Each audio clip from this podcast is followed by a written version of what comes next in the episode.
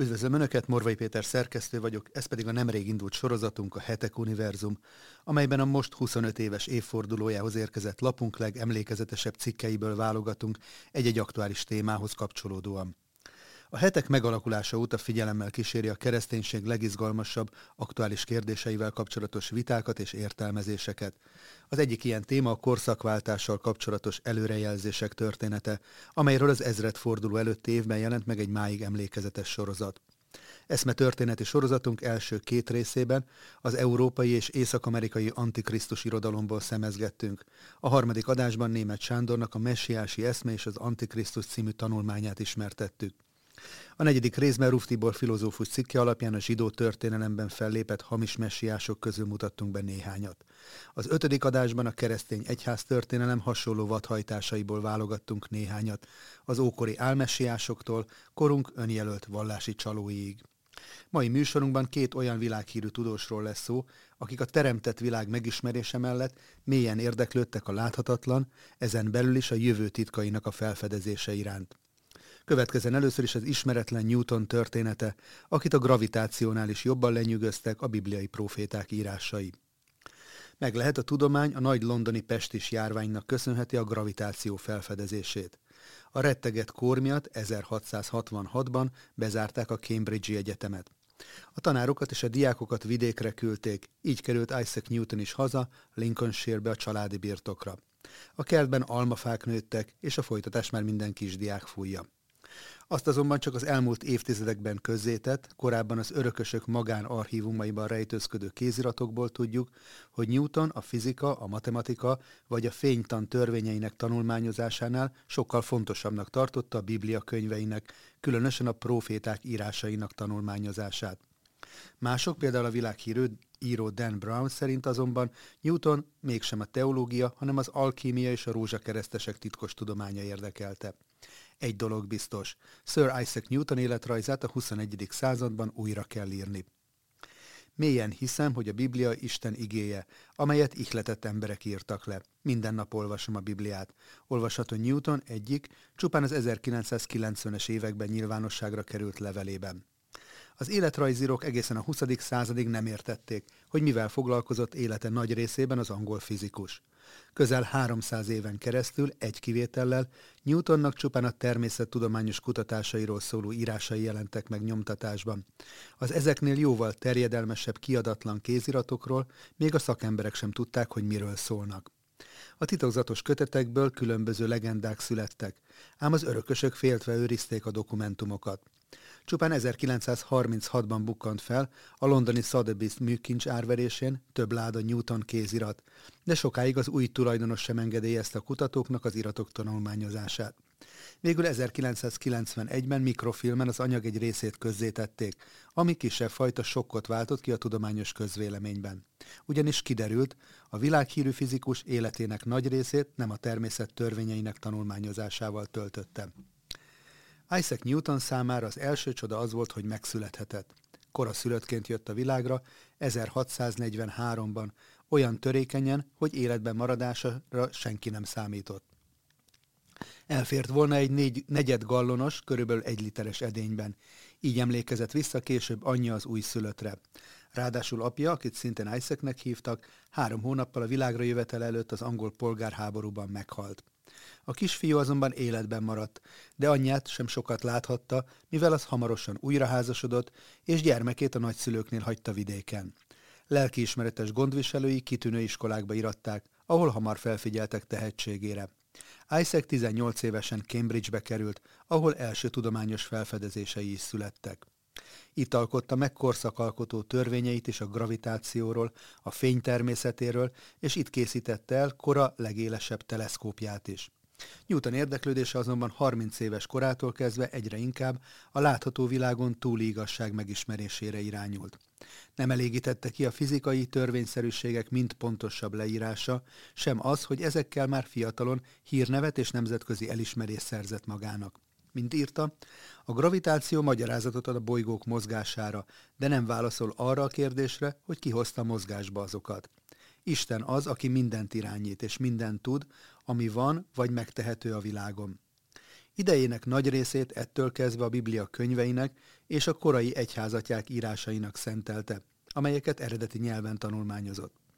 Írásai alapján úgy tűnik, hogy hosszú élete során kora egyik legalaposabb egzegétájává vált, ám az elvont teológiai elméleteknél jobban foglalkoztatta az, hogy megértse, a bibliai proféciák alapján milyen jövő vár az emberiségre. Azt vallotta, hogy az igazi egyház alapvető jellemvonása, hogy figyel a profétákra, mivel Isten azért adta a proféciákat, hogy az utolsó napokban a bölcsek megértsék azokat. Newton eszkatológiai írásai közül a legjelentősebb az Ószövetségi Dániel proféta könyvéről és az Új Szövetségi Jelenések könyvéről készített párhuzamos elemzése. Ennek címe Észrevételek Dániel proféciáiról és Szent János apokalipsziséről. Ez megjelent Newton halála után 1733-ban. A fizikus a Szentírás szövegét szó szerint értelmezte, de úgy vélte, hogy a proféták által használt képesbeszéd pontos megértéséhez elmélyült tanulmányozás szükséges. Newton szerint a Dániel próféta könyvében feljegyzett látomások az emberi történelem elsősorban a nagy világbirodalmak felemelkedését és bukását vázolják fel. Egészen addig a korig, amikor az ember fia, a messiás visszatér a földre, hogy megalapítsa ezer éves földi királyságát. Az Észrevételek című könyvében leírt értelmezési rendszer 200 évvel megelőzte a 19. és 20. századi protestáns bibliakutatók módszerét. Dániel proféciái mind egymáshoz kapcsolódnak, mintha egy ugyanazon általános jövendőlésnek lennének a részei, amelyek több szakaszban bontakoznak ki. Az elsőt a legkönnyebb megérteni, és minden következő profécia hozzáad valami újat az előzőkhöz, írta Newton, aki úgy vélte, hogy a Dániel könyvében szereplő képek, a Nabukodonozor álmában látott szobor és a proféta által látomásban megfigyelt állatképek négy egymást követő birodalmat jelképeznek. A káldeusok és az asszírok még az első állatképhez tartoznak, a médek és a perzsák a másodikhoz. Makedónia, Görögország, Trákia, Kisázsia, Szíria és Egyiptom a harmadikhoz, míg az európai birodalmak, amelyek Görögországtól nyugatra vannak, jelentik a negyedik állatképét. A tudós szerint a negyedik birodalom Róma és az örökébe lépő római egyház által uralt latin birodalom országai. Ez utóbbiak közé sorolta egyébként a magyar királyságot is, amelyet a hunok és avarok utódországának tekintett. Newton értelmezésében a hun Avaria névből lett utóbb a Hungária elnevezés. A Rómától elszakadt Angliában Newton véleménye a katolikus egyházról korán sem volt meglepő. A halottakhoz történő közbenjárás és a képek imádása miatt, mint a jelenések könyvének nagy Babilonjával azonosította Newton Rómát, amelynek az ítélete még a messiás visszajövetel előtt be fog teljesedni. Az észrevételek számos más érdekességet is tartalmaz. Ebben számította ki például Newton Jézus Krisztus megfeszítésének legvalószínűbb dátumát, amelyet időszámításunk szerint 33-ra tett. Az eredményre Jézus életének és szolgálatának az evangéliumokban lejegyzett egy eseményeit kronológikusan elrendezve jutott. Newton óvott ugyanakkor attól, hogy a profétai szövegeket bárki is, türelmetlenségből és hiába való kíváncsiságból, úgymond a világ vége dátumának a meghatározására próbálja felhasználni. Igaz, ő maga két írásában is tett utalást arra, hogy számításai szerint a messiás visszajövetele a 21. századra eshet. 2003-ban a londoni The Daily Telegraph címoldalán szenzációként tálalta a hírt, miszerint Newton 2060-ra jövendölte a világ végét. A bejelentés egy új kézirat felbukanása nyomán kapott nyilvánosságot, és a hírt világszerte átvették az újságok. 2060, ez az évszám valóban szerepel Newton írásaiban, mint egy lehetséges dátum, amikor az utolsó idők apokaliptikus eseményei bekövetkezhetnek. A fizikus arra alapozta következtetését, hogy szerinte időszámításunk szerint 800-ban Nagy Károly pápai megkoronázásával szakadt el a római egyház végleg az igazságtól, és ehhez Dánielre hivatkozva hozzáadott egy 1260 év hosszúságú időszakot, így jött ki neki a 2060-as dátum. Newton azonban azt írta, hogy ez csupán feltételezés részéről, de tény, hogy ő maga nem számított arra, hogy életében, vagy akár az azt követő egy-két évszázadban elérkezne az utolsó profétai kor. Newton kiadatlan írásainak a megjelenése óta tart a vita. A tudós a fundamentalista biblia értelmezés előfutára volt-e, vagy, mint más írásaiból sejteni lehet, érdeklődése a kereszténység által elutasított titkos tudományokra is irányult. Egyes kutatók szerint teológiai értelemben eretnek is volt, mivel állítólag elutasította a Szent Háromságot. Dan Brown bestsellerében, a Da Vinci kódban Sir Isaac Newton-t Leonardo egyik utódjaként említette, mint aki a Sion rendház okkultista szabadkönyves titkos társaság nagymestere volt. Tény, hogy Newton kéziratai között több kötet foglalkozik alkímiai kutatásaival. Az életrajzírók szerint a tudós egy cambridge fizikus alkimista Henry Moore hatására kezdett el kísérletezni az elemek átalakításának titkos praktikáival.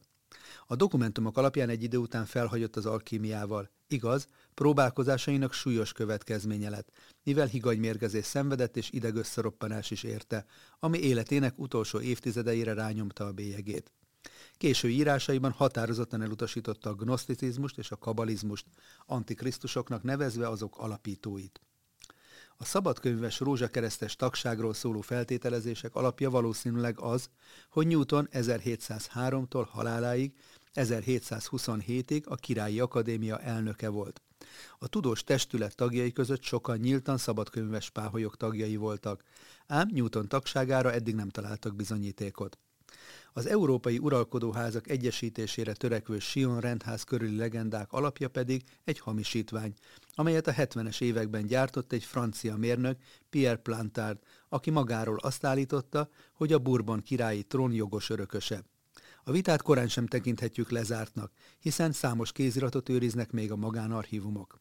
Lehet, hogy Anna királynő volt a legelőrelátóbb, aki 1705-ben lovagi címet ajándékozott Newtonnak. Az uralkodó ugyanis nem tudományos vagy egyéb eredményeiért ütötte lovaggá a tudóst, hanem azért, mert Sir Isaac Newtonnak ő felsége pénzügyminisztereként, mert hogy éveken át ezt a posztot is betöltötte a sokoldalú tudós, nos neki sikerült lelepleznie és bitófára juttatnia a kora legnagyobb éremhamisítóit.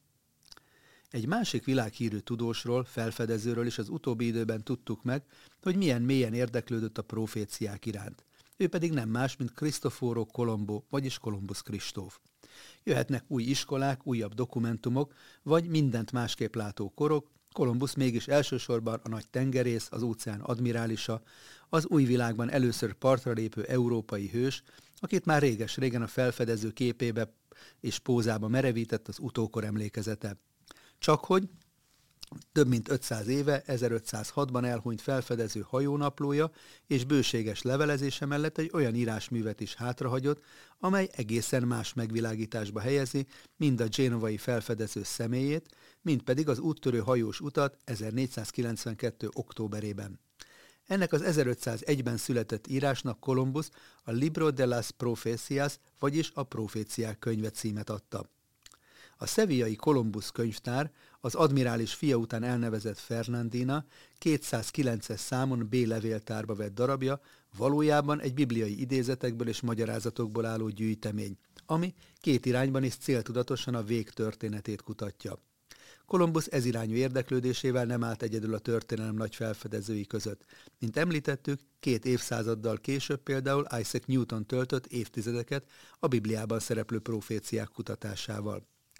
A proféciák könyve azokat a feltételeket vizsgálja, amelyeknek a messiás, Jézus Krisztus visszajövetel előtt be kell teljesülniük. Kolumbusz két eseményt várt különösen. Jeruzsálem felszabadítását a muszlim uralom alól, és a világ népeinek a keresztény hitre térítését. Ez utóbbiban magának Kolumbusznak is óriási szerepe volt, hiszen beismerte, ha nem fedezi fel az új világot, nem tudnak az ott lakó emberek, vagyis Pálapostól szavaival a pogányok teljessége bejutni az üdvösségbe, ami pedig Krisztus második eljövetelének egyik fő előfeltétele, Kolumbusz szerint is. Kolumbusz tudatában volt annak, hogy úttörő tette nem csak hajózás történeti, földrajzi vagy politikai síkon nyit új korszakot, de méltán lehet az újkor nyitányának is nevezni. Ennek az újkornak az eljövetelét kereste a 12. században élt Joachino dei Fiori apátot követő spirituális megújulás is. A kalábriai Ferencesnek az ezer éves királyságot váró írásai a közép és kora újkor hajnalán nagybecsben álltak, és nem is kevés számú követőre találtak, nem csak az Ibér-félszigeten, míg írmagját is ki nem írtotta nekik az inkvizíció, előtte azonban olyan követői is voltak, mint maga a király, aragóniai Ferdinánd, kasztíliai Izabella férje, aki magára értelmezte azt a jövendőlést, hogy az Ibér félszigetről fog származni az, aki majd visszaszerzi a keresztények számára a Szent Föld sírját. Vajon ilyen Joakinita világ, világ vége váró lett volna Kolumbusz is? Honnan voltak beható biblia ismeretei egyáltalán? Miért volt a zsidóság és Jeruzsálem barátja? Mi késztette az írás alapos tanulmányozására? Egyáltalán, milyen volt a hitbéli meggyőződése a gyakorlat emberének, a híres tengerésznek? Ezeket a kérdéseket ugyan sokan feltették már, de csak a legutóbbi idők során kerültek olyan új megvilágításba, amely az újabb válaszok körét is kitárja. De mielőtt ezekre térnénk rá, előbb lássuk magát a művet, a nem kevés rejtét felvető proféciák könyvét. A 84 lapon fennmaradt kézirat több szerző kézjegye. A harmadik amerikai útjáról visszatért, a szégyenbe és megaláztatásokba belefáradt, beteg Kolumbusz mellett fia, Fernando kézírása is olvasható, valamint a hajós szellemi vezetője és jó barátja, Gaspar Goriccio Páter lehetett még jelen szerzőként. Emellett további jegyzetelő, kiegészítő kezek nyoma is fennmaradt a szövegen. A humanista kancelláriai írásmódot is alkalmazó eredeti műnek létezik egy 1768-ban született másolata is, amit a Madridi Nemzeti Könyvtárban őriznek. Az eredeti kézirat különlegessége, hogy 14 oldala hiányzik, éppen azok, amelyek a Kolumbusz korára még be nem teljesedett jövendőléseket tartalmazzák. Erről a 77. lapon egy kézírás feddő bejegyzése azt állítja, hogy azért is kár, hogy eltűnt, mert épp a könyv legjobb részeit tartalmazta. Vajon mi lehetett ez? Nem tudjuk. Ha azonban figyelembe vesszük azt, hogy a kézirat részét képezi még az a pár levél is, amelyet e témában Kolumbusz és Gaspar Goriccio atya váltott, valamint amit Amerika felfedezője a katolikus királyokhoz írt, már is kirajzolódik egy olyan személyiségképe, amely a hagyományos Kolumbusz képpel szöges ellentétben áll. A közemlékezet a megszállott, ügye mellett végsőkig kitartó Kolumbusz emlékét őrizte meg, aki már második János portugál király udvarában a nyugati irányú, úgymond indiai hajóút mellett kardoskodott. Kolumbusz később erről a fiaskóról így ír.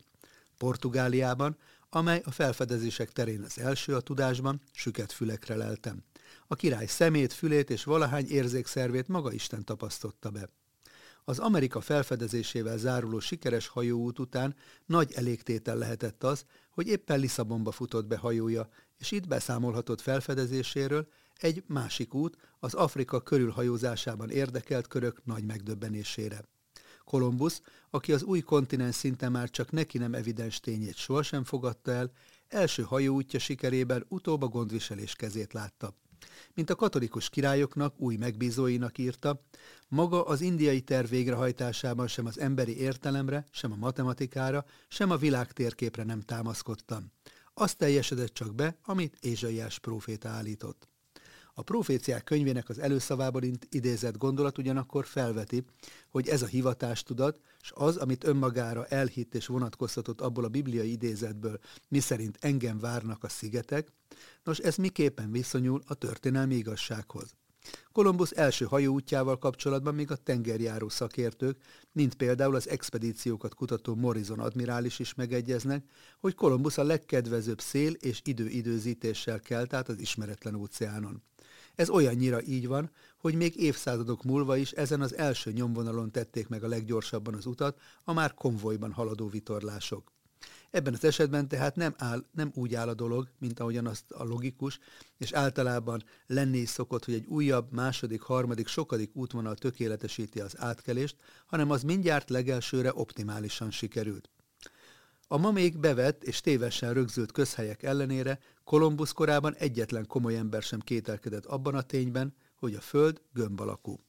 A genovai hajós ezt a Biblia egyik idézetével is alá tudta támasztani, hiszen a példabeszédek egy helyütt a föld kerekségéről ír. A proféciák könyvének legidézettebb, ötször szereplő igehelye a 19. Zsoltár egyik részlete, amely így szól. Szózatuk kihat az egész földre, és a világ végére az ő mondásuk. Kolumbusz úgy érezte, hogy ebben a küldetésben neki is szerepe van. Útjai pedig eszkatológikus jelentőségűek. Nem kevesebbre számított, mint hogy ezáltal az egy pásztor lesz és egy akol elve megvalósul itt a földön. Kolumbusz Kristóf Isten eszközének tekintette magát, aki szerény és alacsony sorból emelkedett ki. Dávidhoz hasonlította önmagát, mivel élete későbbi szakaszában nyomorúságban és üldözések között élt. Úgy vélte, neki, mint kisdednek, mint ártatlan lelkű és tudatlan elmélyű elhívottnak jelentette ki Isten azt, ami neki tetszett a bölcsek és az értelmesek elől elrejteni. Útjaival tehát egy isteni ihletésű tervet teljesített be, és Krisztus nevét hordozta a világtengeren. Erre utal különös aláírás formája és keresztneve is. A Krisztof Ferenc, vagyis Krisztust vívő név nem feltétlenül az utasok hagyományos védőszentjére utal, hanem inkább arra, hogy Isten egyrészt támasza, másrészt értelme is volt az útjainak. Az új világról készült első térképen Juan de la Cosa szerepelteti is azt az ikonográfiai elemet, és ezzel Kolumbusz talán keresztelő János figurájához is hasonlítja, aki úgymond az Úr útját egyengeti. A tengerész halálának 500. évfordulóján azonban a figyelem nem annyira a hajós, nem a látnok, nem a hős Kolumbusz, hanem inkább a zsarnok alkirály figurája és a Hispaniolán elkövetett úgymond emberiség ellenes büntettei felé irányult. Közzé tették ugyanis azokat a jegyzőkönyveket, amelyek az admirális harmadik útja utáni hazatoloncolásának jogi alapját képezték. Valójában nincs sok újdonság azokban. Nincsen, amit ma már ne tudtunk volna azokról az atrocitásokról, amelyek az első telepesek és az indiánok, illetve mindezek egymás közti belső harcait jellemezték. Valójában annak a pillanatnak az emlékművét képezik le Kolumbuszt is inkrimináló tanúvallomások, ami rendre ezután is újra megismétlődött a konkvizdátorok között. Az első találkozás idilliét, a földi paradicsomot idéző trópusok édeni békéjét, az aranyláz és az erőszak mindennapi vitái váltották fel, nem csak a Karibi-szigeteken, hanem a szárazföldön, a Tierra Firmén is, ahol megindult az indiánoknak nem csak a térítése, de bizony a kiirtása és alávetése is. Kolumbusz ekkor azonban már nem a politikai színpadon forgolódik, hanem újra nagy jelentőségű felfedezéseket tesz. Az Orinoco torkolatában különös módon újra megjelennek az első út még euforikus helységnevei, és benne a vallásos töltetű képek és képzetek. Hogyan értékeljük a földi paradicsomot kutató Kolumbusz törekvéseit? Vajon csak arra szolgáltak, hogy elrejtsék a genovai kiméletlen rabszolgavadászt? Vagy valóban személyisége meghatározó eleme volt a bibliai hit? A proféciák könyve lapjain, ami jellemző és talán érthető módon a legkevésbé kutatott a Kolumbusz dokumentumok között, erre is választ találhatunk. Kolumbusz ebben természet fölötti megtapasztalásairól beszél, amikor is egy hang szól hozzá vigasztalon, hogy megerősítse a megalázott és elgyötört tengerészt. Talán ezek a Kolumbusz hitével kapcsolatos legdöntőbb érvek. Kolumbusz a 19. században megkísérelték boldoggá avattatni, ám az 1867-es beatifikációs eljárás félbe maradt, így a tengerész nem lépett fel a katolikus szentek karába. A proféciák könyve angol nyelvű újrakiadása minden esetre a latin-amerikai evangéliumi hívők csoportjának erőfeszítéseként került ki először spanyol nyelven a világhálóra is. Szerintük Kolumbusz egyik távoli előfutára lehetett a 20. századi pünkösdi mozgalomnak is. A tudósok, felfedezők spirituális érdeklődése kapcsán ugyanakkor gyakran felmerül a kérdés, hogy vajon harcban áll-e a tudománya hittel. A válasz nem egyértelmű. Különböző tudósok különböző válaszokat adtak erre a kérdésre. Így most műsorunk vége felé nézzünk elsősorban a természettudósok közül néhány példát ezekre. Nos, amikor a hit és a tudomány összeegyeztethetőségét, illetve összeegyeztethetetlenségét próbálják bizonyítani, általában a koncepció határozza meg a végeredményt is. Legegyszerűbb azonban olyan tudósok hitvallásán keresztül vizsgálni a kérdést, akik maradandót alkottak a tudományban. Látni fogjuk, hogy semmilyen összefüggés nincs a természettudomány és a hit megléte, vagy meg nem léte között egy-egy személy életében, felfogásában. Úgy tűnik, ez is döntés, választás kérdése. Ahogy korábban említettük, Sir Isaac Newton fogalmazta meg először a gravitáció törvényét, illetve a klasszikus mechanika négy axiómáját, az úgynevezett Newton törvényeket. Ő mutatta ki elsőként prizmával, hogy a fehér fény különböző színek keverékéből áll, és egy újfajta teleszkópot is épített. Nevéhez köthető az általánosított binominális tétel kidolgozása, valamint Leibniz mellett az analízis megalapozása. Szükségképpen létezik a legfelsőbb Isten, és ugyanebből a szükségszerűségből fakadóan mindig és mindenütt létezik, írta Newton a híres Principia című művében. Mint láthattuk, Newton komolyan hitt a Bibliában, és nagy odaadással tanulmányozta azt. Szilárdan hiszek a Bibliában, mint Isten igéjében, amelyet inspirált emberek írtak. Minden nap tanulmányozom a Bibliát, írta Newton. A korábban egyre inkább terjedő ateizmusról is megvolt a tudósnak a véleménye. Az ateizmus annyira értelmetlen. Amikor felnézek a naprendszerre, látom, hogy a Föld pont megfelelő távolságra van a naptól ahhoz, hogy a megfelelő mennyiségű fényt és hőt megkapja. Ez nem lehet a véletlen műve. Newton idősebb korában sokat foglalkozott a teológiával, elsősorban a bibliai proféciákat tanulmányozta. És ahogy említettük, következtetéseit az észrevételek Dániel proféciáiról és Szent János apokalipsziséről című művében le is írta. Ebből kiderül, hogy meg volt győződve a messiás visszajöveteléről, sőt ennek és egyben a világkorszak végének az időpontjára becslést is adott tanulmányai alapján. Ezt 2060-ra tette. James Clerk Maxwell ugyancsak sokoldalú tudós volt. A 19. században élt Maxwell írta le az elektromágnesesség alaptörvényeit, ezek az úgynevezett Maxwell törvények, és a fény elektromágneses hullámként ő határozta meg. A gázok kinetikája elméletének kidolgozásában is jelentőset alkotott, és nevéhez köthető a színes fénykép feltalálása is. Kimutatta továbbá, hogy a Szaturnusz gyűrűi sok kisebb, a bolygó körül keringő részből épülnek fel. Maxwell is őszintén hitt Istenben, sőt Jézus Krisztusban, mint Isten fiában. Úgy gondolom, hogy a tudósoknak és más embereknek tanulniuk kellene Krisztustól, írta Maxwell, és szerintem a tudományos beállítottságú keresztényeknek kötelességük kutatni a tudományt, azért, hogy az Isten dicsőségéről való képük olyan széles körül legyen, amennyit csak a lényük befogadni képes. A Bibliát Maxwell szó szerint értelmezte, és mindennapi élete alapjának tekintette. Maxwell hite egyértelműen Krisztus központú volt. Nem csupán egy bizonyos Isten létezésében hit, és ebben talán különbözik Newtontól. Werner Karl Heisenberg, német fizikus, a kvantummechanika egyik megalapozója és kidolgozója volt. Ő vezette be a határozatlansági relációkat. Munkásságát 1932-ben Nobel-díjjal jutalmazták. A második világháború idején részt vett a német atombomba programban, amely végül eredménytelennek bizonyult. Heisenberg szintén hívő volt, de abban különbözött a korábban említettektől, hogy a kereszténységnek pusztán az erkölcsi morális részét tartotta fontosnak. Emiatt viszont igen hasznosnak tartotta a vallást az emberiség számára. A tudomány a technika alapja írta Heisenberg, a vallás pedig az etika alapja. Ezt egyik beszélgetéséről készült feljegyzésében olvashatjuk. A hit és a természettudomány kapcsolatáról a következő véleményt fogalmazta meg. A természettudományok kejhéből az első korty ateistává tesz, a pohár alján azonban Isten vár rád, írta Heisenberg.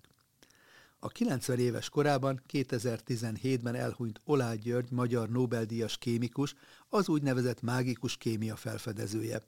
Az ő vezetésével kifejlesztett direkt metanolos üzemanyagcella iránt az utóbbi időben egyre nagyobb az érdeklődés világszerte, mivel a metanol felhasználásával lehet előállítani elektromos áramot, végtermékként pedig víz keletkezik.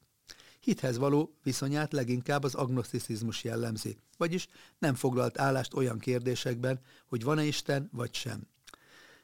Olá György életrajzi könyvében írja a következőket. Számomra nem okoz nehézséget a tudomány és szükségképpen korlátozott tudásunk, és egy általunk megfoghatatlan és megérthetetlen lény vagy értelem lehetőségének összeegyeztetése, bár nem tartom valószínűnek. Sokan ezt a tudományt és a vallás kibékíthetetlen ellentétének nevezik. Én azonban nem tekintem egy felsőbbrendű lény vagy értelem létezésének kérdését egyenlőnek a vallással, írta Olá György.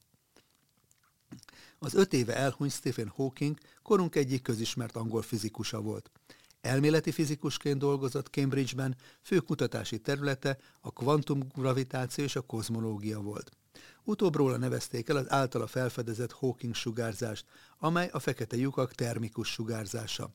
Fiatal kora óta súlyosbodó betegsége miatt fokozatosan egyre jobban megbénult. Hawking világszerte híressé vált tudomány népszerűsítő írásairól, de élete vége felé már beszélni sem tudott, csak egy gép segítségével. Hawking felfogása tipikus természettudományos világnézet volt, ateizmusa is ebből fakadt. Korábban még így írt. Nehéz a világegyetem kezdetéről beszélni Isten koncepciójának említése nélkül. Munkám az univerzum eredetéről a tudomány és a vallás határán van, de én megpróbálok a határ tudományos oldalán maradni. Lehetséges, hogy Isten olyan módon cselekszik, hogy cselekedetei nem magyarázhatók tudományos törvényekkel. Nem mondható, hogy Hawking kifejezetten harcolt volna a vallások ellen, később viszont a fizika kozmikus világmagyarázatára hivatkozva mégis egyértelművé tette, hogy számára nem létezik teremtő. Első felesége mélyen vallásos asszony volt. Vállásuk kifejezetten világnézeti okokra volt visszavezethető. Richard Dawkins, angol evolúcióbiológus, etológus. A 70-es években kidolgozott önző gén elméletét, amely az evolúció alapegységének a géneket tekinti, ennek következtében vált igazán ismerté. Dawkins megalkotta a memetika tudományát is, amely bármilyen gondolat és kulturális egység, akár egy szokás, egy dallam vagy hit, evolúciós átalakulásával foglalkozik. Az utóbbi évtizedekben már csak tudomány népszerűsítéssel foglalkozik. Dawkinsnak a hithez való viszonyulását jól jellemzik közismert becenevei, úgy, mint az ateizmus pápája vagy Darwin Rottweilere. Dawkins minden vallás és hit ellen felszólal, amikor csak lehetősége adódik. Legutóbb megjelent könyve, az isteni téveszme fő célja is ez. A vallás kártékony hatásának bizonyítása és az ateizmus propagálása.